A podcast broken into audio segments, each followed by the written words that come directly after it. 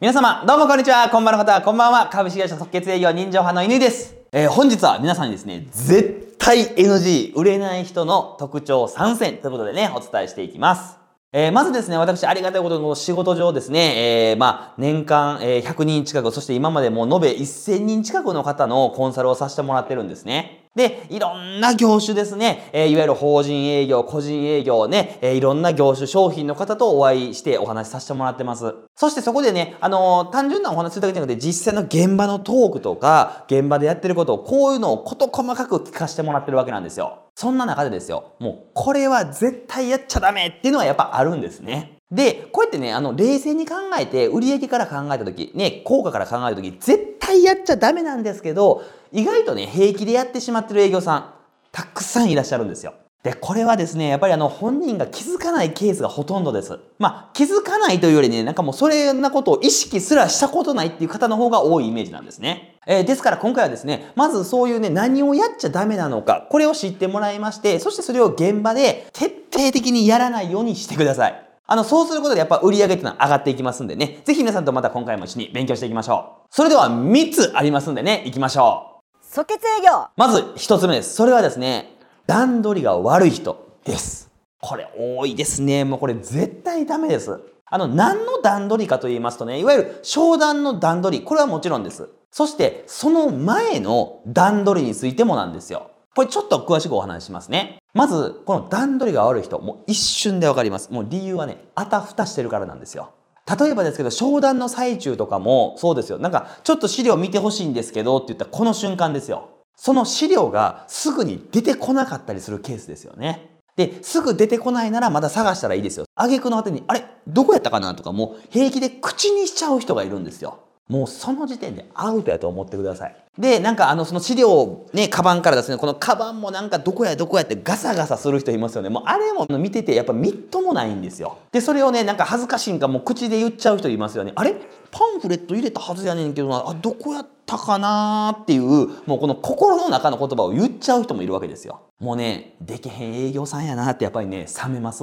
で、これなんでこういうことがね、見られたらダメかなんですよ。で、これね、絶対に分かっといてほしいこと一つあるんですよ。それはですね、お客さんから言うと、できる営業さんに任せたい。もうこれなんですよ。もう絶対です。もうこれ逆の立場でもそうなはずなんですよ。まあ、これからですね、自分の何かを任せる人です。それに対してもお金も絶対任せるわけですよ。ね、それが家なのか保険なのか、まあ子供さんのことなのか何かは分かりませんけどもね。何かしら、その営業さんにじゃあ任せるねって言ってお金とともに任せるわけです。で、同じお金、ね、自分の人生任せるならですよ。やっぱり、できる人に任せたい。もうこれが絶対です。あの、結局はですね、その、誰から買っても、その商品としては一緒かもしれないですよ。誰から買っても一緒かもしれません。ただですね、人は、そんなね、理屈で物を買いません。感情で物を買うわけなんですよ。ですから、目の前の人がよりできる人であってほしいっていうことなんですね。ですので、この段取りが悪い人っていうのはもう、やっぱ見てて冷めるんですよ。要するに、あのね、意識はしてません、お客さんは。でも、なんか嫌やなーって感じられちゃうわけなんですよ。ですからね、こう営業さんがなんかもうガサガサしてるとか、あれどこやったっけ？ちょ、ちょ、ちょっと待ってくださいねとか、こういうあたふたしてる姿を見る。まあ、いわゆるそういうできない人の姿を見るとどうするか。あのね、商品はいいと思ってるんですよ。あ、商品はいいな。でもなんかこの人に任せるの嫌やなっていう、こういう状況になっちゃうわけですよ。ですから最終的に、いや、商品はいいと思いました。でもちょっと考えさせてくださいって言われてしまうやつなんですね。もしですよ、同じ会社のトップセールスの人が言ったら、もう絶対契約は取れてるやろうなっていうケースがこれです。で、こういう失注をしてしまうことはもう営業マンとしてはもう致命的やと覚えててください。ですからね、もう段取り不足、もうこれだけはもう何があってもダメです。許されません。なんか言い訳はあるんでしょなんか時間がなかったとか前のお客さんが長引いた。いろんな言い訳はあるかもしれないけどそれは関係ないんです。もう致命的です。ですから自分のカバンとかの中身はもうしっかり整理整頓常にしといてください。なんかもう言いたくないですけど僕もいろんな過去営業さん見てね こうカバンからノートを取り出すとともになんかもうジャンプが見えてしまう人もいるわけですよ。それとかなんかもうガサガサスーパーの袋がなんかもうむやみやたらに入れられてるカバンも僕見るわけですよ。そんなんも見えちゃダメなんですよ。もうカバンの中はもう仕事以外のものが入ってはいてはいけません。そして資料の準備これももう徹底して段取り組んでおいてください。あれこの資料どこやったっけとかそんなことになっちゃダメです。で、特に今はこういうね、デモブックといいますか、そういうね、えー、実際の紙媒体ではなく、こう iPad ですよね。パッドで説明する方ももうかなり増えてるはずです。そういう場合はですね、もう使う資料、使う可能性がある資料はもうすでに先開けておきましょう。開けておいて、すぐに押したらパッパッと表示されるような仕組みをちゃんと段取りしといてください。えー、またですね、あの、商談前の準備という意味で、あの、お客様、いわゆる例えば来店する場合とか来客してもらう場合、こういうのもしっかり段取り組んどいてください。例えば、受付の人がね、あの会社にいるならですよ、あの何時に〇〇さんって方が来ますので、すいませんが対応お願いしますってはっきりちゃんと伝えといてあげてください。ですから受付の方がそのお客さん来た時に、あ、〇〇様お待ちしておりました。どうぞこちらへってすぐにあの対応できる形をとってあげといてほしいんですよ。で、またね、あの受付の人に例えばお願いができるならですよ、こういう声かけしてください。よかったらこういう声かけをしてくださいとか、そこまで段取りしとくのがベストです。例えばですけど、今日はあのどこどこからいらしたんですよね。あの遠くからどうもありがとうございますとか、なんかそういう一言だけでもいいんで声かけてあげてくださいとかね。そういうことを言われたお客さんを、おお知ってくれてる。ちゃんと自分が予約されてるんだっていうのが、すごいよく感じるわけなんですよ。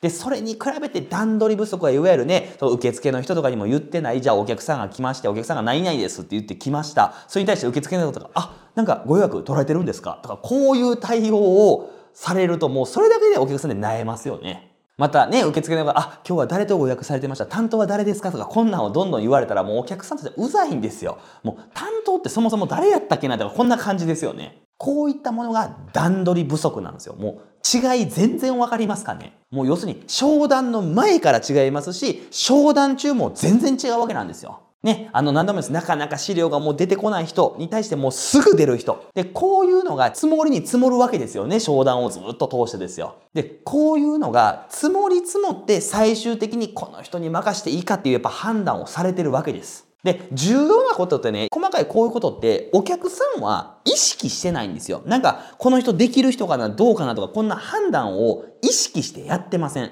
大事なことは、なんかそう感じるってことなんですよ。なんかできへん人やなーとか感じられるわけなんですね。で、もうね、こういうふうに感じられたらもう終わりです。なぜなら皆さん、感動って言葉あるように、人はね、感じて動くんですよ。だから、いいように感じてもらえるか、ダメやなって感じられてるか、それが結論、契約取れるか取れないかの違いになるわけなんですね。もうこういったで心理学っていうのはもうとてもシンプルです。ですから、ちゃんとお客様が、この人できる人やなと感じてもらうために、ちゃんと段取り、しっかりここ準備していきましょうね。ということでした。えー、それではそのまま二つ目いきましょう。これね、一つ目にもそのまま繋がるんですよ。何かと言いますと、この二つ目が、ロープレイ不足です。まあ先ほどの段取りで言うとですね、商談のいわゆるトークの段取り不足ですね。もうこれもダメですね。まあ要するに先ほどですね、商談の物理的な準備ですよね。受付の人にこう言っといてくれとかね、資料の準備であったりとか iPad の準備っていうのは、これ物理的な準備です。そしてそれに対していわゆるトークの準備です。このロープレイ、皆さんしっかりしてますかとですね。ここおろそかにしたらね、やっ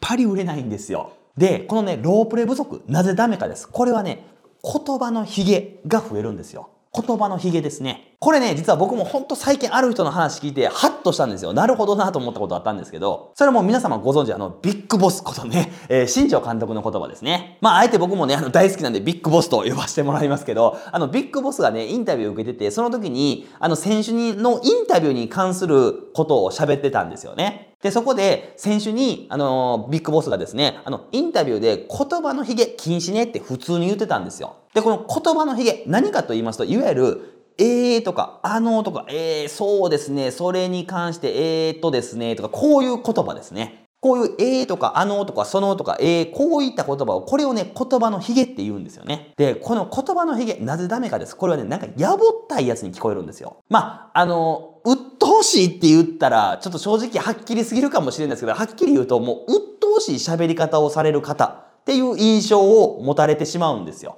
まあ、例えばこういう動画もそうですよね。これ、今僕動画喋ってますが、これに対して、あーとか、えーとか、うんとですね、それがですね、うんととか、こういう言葉が多分めちゃめちゃ増えたら、もうね、聞くに耐えない動画になってるわけなんですよ。で、正直ね、これ僕の意見ですよ。僕の意見としては、別にプロ野球選手なんだから、別にインタビューであのとかえーとか、別にこれは僕自身はいいとは思ってるんですよ。なぜなら野球選手の本業ってのはもうプレーですからもうプレーができたらいいだけで別に喋りが上手くなる人ってないと思ってるんですよね。ただ昔から私もう新庄監督ビッグボス大好きですから、ああ、さすがやなと思って見てたんですよね。なんか、なんていうかね、そこまで求めるからプロなんやなとすごい感心させられました。ただですよ、野球選手の本業はやっぱプレーですからね。喋ることはこれは本業ではないっていうことだと思ってます。そんな中で我々営業の本業とは何でしょうかってことですよ。もちろんです。これは喋ることであったり、伝えることになるわけなんですね。ですから、そのね、言葉の比がやっぱ入っちゃダメなんですよ。あのーとか、えーとか、もうこれ長くなればなるほどダメですね。なんかね、やぼったい、できないやつに見えるんですよ。で、もう多ければ多いほど、なんか中身は薄いのに、話は長く感じる。非常にね、鬱陶しいやつに見えるんですよ。これ言い方を恐れずに言いますと、なんかあの、小学校、中学校の時の校長先生の話ってなんかそんなイメージですよね。これは僕の主観ですからね、全校長先生がそういうわけではないんですけども、僕のイメージはなんか小学校、中学校の時に、あのですね、それがこうこうこうでですね、で、あの、えーとかね、なんか原稿を見てたら別に問題ないんですけど、原稿を見ずにあの方たちって喋るわけじゃないですか。だからね、すっごいなんか長くやぼったく聞こえるわけなんですよ。だからそれが最終的になんかうざいなーってなるわけですよね。で、何度も伝えるんですけどね、こういうあのとかえーとか、こういうことを意識してません、お客さんは。この人は、要するに、あのとかえーとかめっちゃ多くてやぼったい喋り方するなって、こういう意識はしてません。ただ、なんかそういうのが増えれば増えるほど、めんどくさ、なんか鬱陶しいなって感じてしまうってことなんですよ。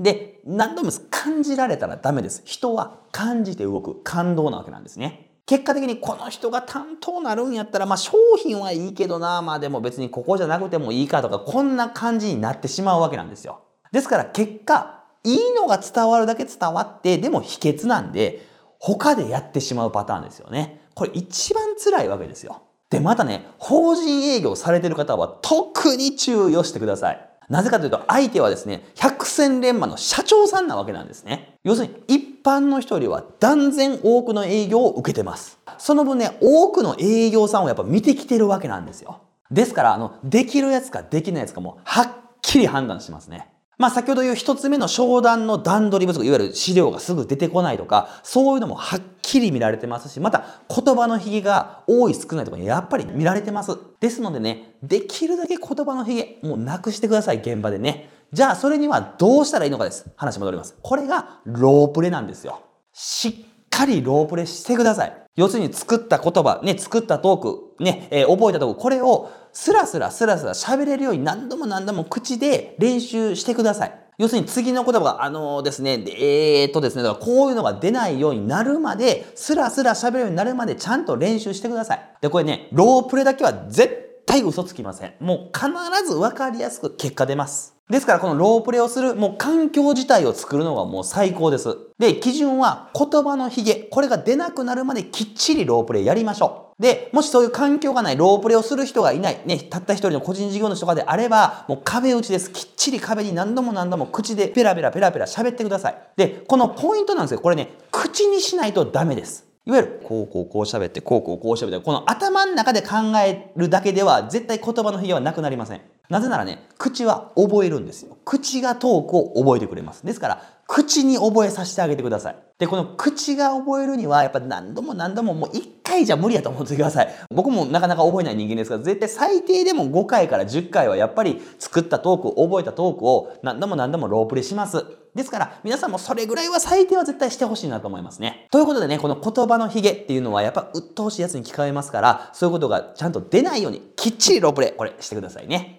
ということでした。それでは最後の3つ目です。で、実はね、この3つ目です。これがもう一番強いです。要するに、一番売れない特徴ですね。にもかかわらずですよ。自分はできてるつもり第1位ですね。それはですね、陰気な人です。もうこれが一番ですね。もうこれね、どんだけ段取り組んでも結局やっぱ売れないですね。で、これね、陰気な人っていうのはちょっと一言にあえてまとめましたけども、ちょっと詳しくポイントありますね。ちょっと知ってくださいね。陰気っていうのはね、いわゆる世間一般でこのコミュニケーション能力、いわゆるコミュ力がないとかそういうことではないです。何かと言いますと、これはね、佇まいのことです。いわゆるお客さんから言う印象って言ってもいいでしょうね。全体的な営業さんの雰囲気です。お客さんから目に映った時の全体的な雰囲気。これが陰気じゃダメですよってことですね。ですからね、勘違いしてほしいのは、なんか性格がネガティブとかそんなんじゃないです。またですね、なんか考え方がそのネクラとかそんなんでもないです。営業はいわゆる考え方がネガティブだろうがネクラだろうが絶対売れます。ただね、雰囲気が陰気だと売れないです。で、これはね、直せることですから、しっかり分かって直しましょう。いくつかありますんで、しっかりチェックしてくださいね。まずはですね、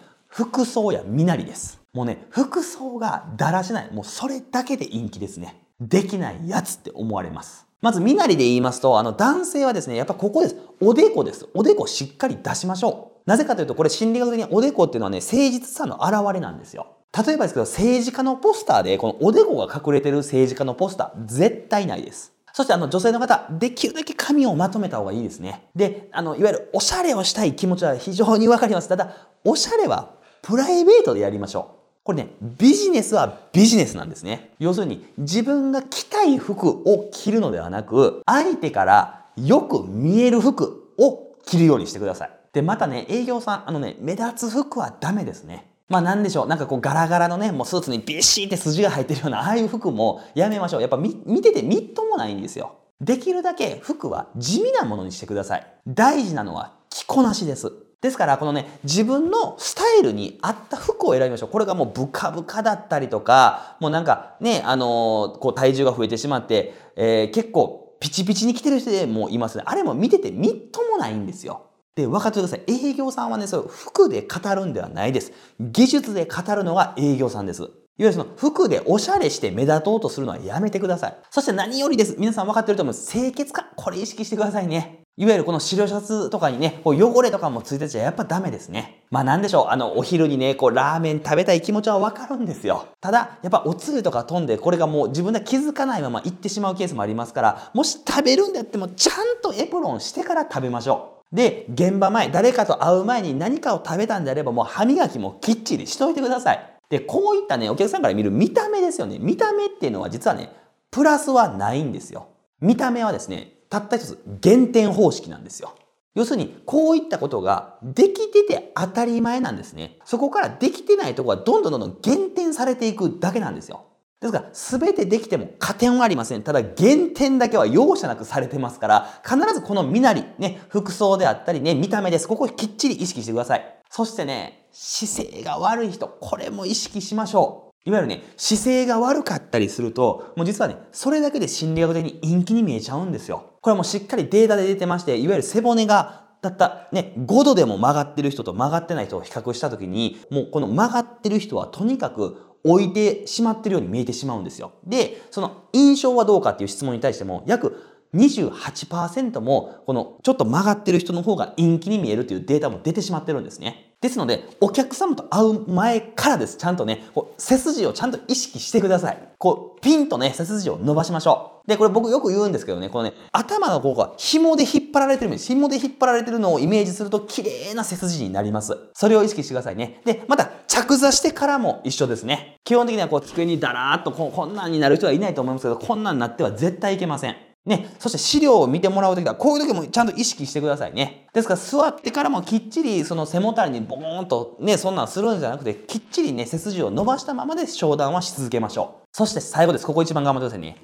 笑顔です。もうこれにつきます。もうこの笑顔で喋れてるかどうか、これがあなたの印象のもうほとんどを作ってます。しっかり口角ですね。口角しっかり上げてください。で、今はですね、厄介なのが時代的にマスクしてるはずなんですよ。で、マスクしてたら、この口角が上がってるかどうかを確認できないわけですよね。ですからね、目です。目をこう、ニコーっとする。これをちゃんとしてください。ニコーですよ。で、この笑顔なんですけどね、やってますっていう営業さんが非常に多いです。ただ、事実できてない営業さんがほとんどなんですよ。これね、なぜそれが言い切れるかっていうと、もう私も何千人とね、こう営業の実践の研修指導してきたんです。だからこそわかるんですね。もうそうするとね、参加者のね、多分ね、9割近くに僕直接指摘してます。何かというと、あの、今のトークもっと笑顔で喋ってくださいね。もっと口角上げて喋ってねって伝えるわけですよ、直接。で、これね、今まで研修に実際参加してくれた方はもうめちゃくちゃ言われてるはずです、私から直接ね。じゃあ直接ね、もっと笑顔にしてねって言った時にね、受講生の方はこうおっしゃるんですよ。え、今笑顔で喋って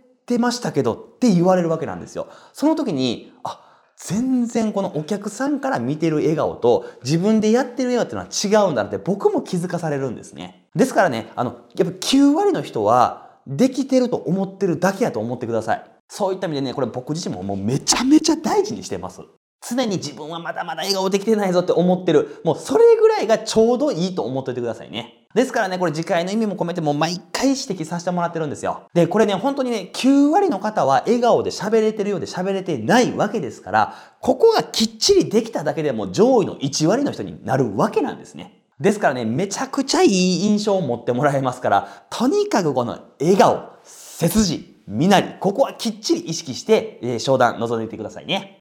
即決営業。以上でした、えー、まとめますとね売れない人の特徴ですね、えー、1つ目は段取りが悪い人です。きっちり段取りを組んで商談に挑んでいってくださいね。2つ目ロープレイ不足です。もうあーとかえーとかそのとかこの言葉の意見なくなるまできっちりロープレイやってくださいね。そして3つ目陰気な人です。もうとにかくこれ一番売れないですからね、えー、意識して分かって必ず直せることです。性格は関係ありません。必ず直してくださいね。ということでした。営業は当に難しくはないんです。ただ甘くもないんですね。きっちり準備した人だけが売れていく世界です。ぜひこれからも一緒に頑張りましょう。以上株式会社即決営業人情派の乾でした。どうもありがとうございました。